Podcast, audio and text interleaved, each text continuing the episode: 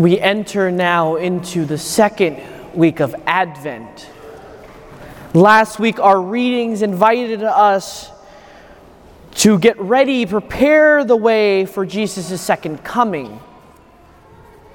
This week, we're presented with a very simple question How do we prepare?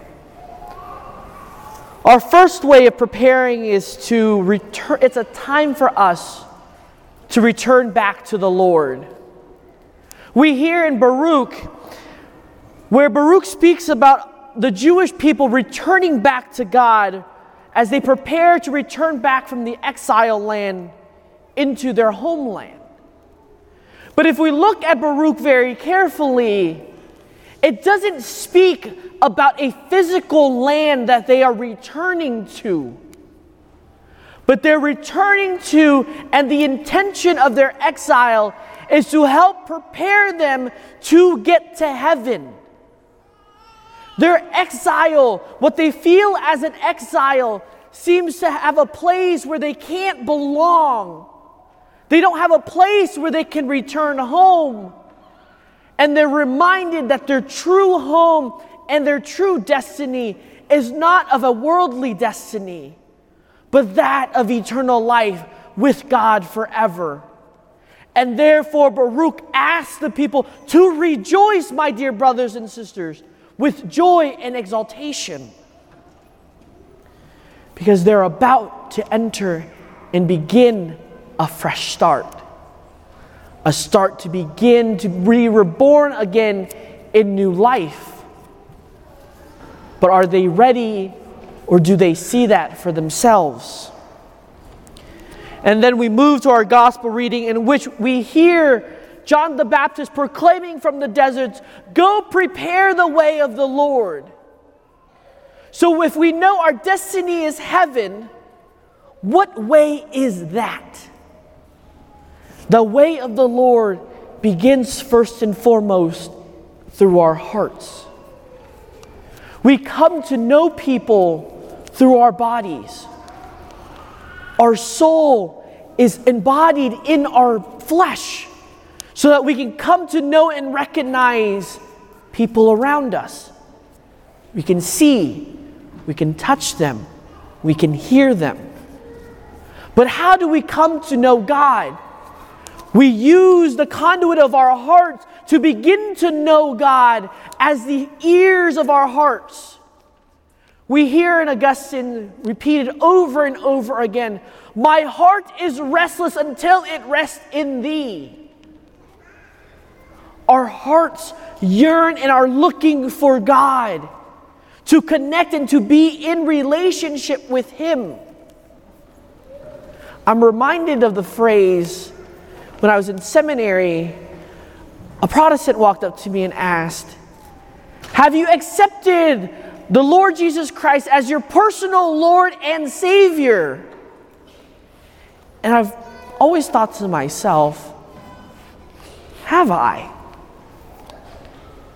Because that, that's what leads us to the third is to be able to learn and to value things that matter. Because if we have our Lord Jesus Christ enter into our hearts, we have to prepare a proper dwelling place. Our heart must be clean, our heart must be prepared. Just like as we prepare for the Christmas season, our house has to get cleaned. All the Christmas decoration has to be in order. We don't want our guests to walk into our house where our laundry is still, you know, on the floor or there's still food crumbs left all over the place in the kitchen and all the cooking utensils and everything else are all over the countertop. But that's sometimes that's the reality of our inner spirit, our inner soul. We leave it so dirty with things of our sins, with arrogance, with so many other things dirty up in our heart. And then we ask then the Lord to enter into that dwelling place. Because when we prepare the way for the Lord, it must be a suitable place, a place that has been prepared, has been cleansed. And we have to begin to identify the things that mean the most. Because when we have someone enter into our house, we have to begin to identify what is the value. If I have family over, is it proper for me to sit there in front of them on my phone 90% of the time? If I have family over, is it proper for me to just sit on the couch and watch TV and ignore them? There's a sort of order in that preparation, and as we welcome someone in, there's an order and importance of what we have to do. We try to keep them, we accompany them, we keep them company. We make sure they're fed, they're taken care of, all their needs are met. So, what are we doing to prepare the way of the Lord, prepare our hearts, and to be present to the Lord? We just sit around and say, okay, my heart is here, Lord, I'm here, I'm ready. And our hearts are filled with, with dirt, with junk, with hatred, with arrogance. So how do we how do we let him in? Is he then a priority in our relationship, a priority as a guest in our hearts? Or does he is it an inconvenience that he's coming? Is it uncomfortable that we're letting him into our dirty house and as a guest, sitting around in the dust, the dirt, the uncleanliness of our hearts. And finally, in allowing Him to enter into our hearts and finding that value, it causes, calls us to change. We hear in the letter of St. Paul today that when we let the Lord in, he praises that we enter into a life of love and that we are changed and converted and rejoice in that love. But the question for us in our own lives is what is our priority? Is God the first in our lives? Or is our arrogance number one? Or our careerism and focus on our career number one?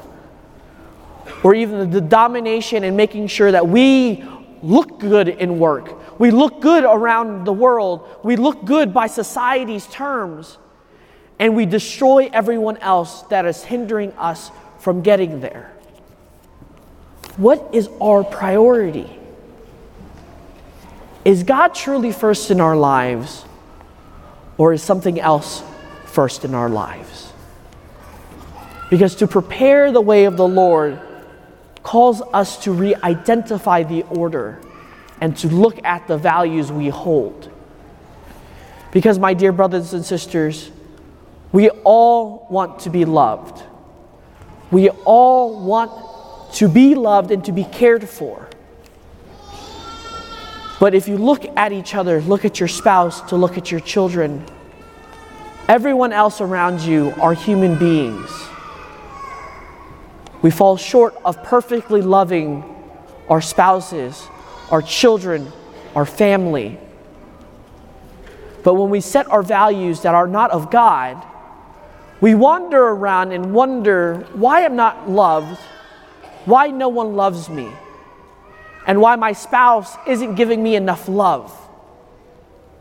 But what we're truly seeking, my dear brothers and sisters, is that divine love and that divine intimacy. Because when we have our priorities ordered towards God, everything else makes sense. Everything else fits in. And most importantly, our lives are changed with joy, love, excitement, and purpose, like St. Paul reminds us. So, as we continue our second week of Advent, we're called to recalibrate our compass of life to clean our moral glasses, and to reboot our spiritual life by following the Gospels. So, my dear brothers and sisters, how are we preparing ourselves for the coming of Christ?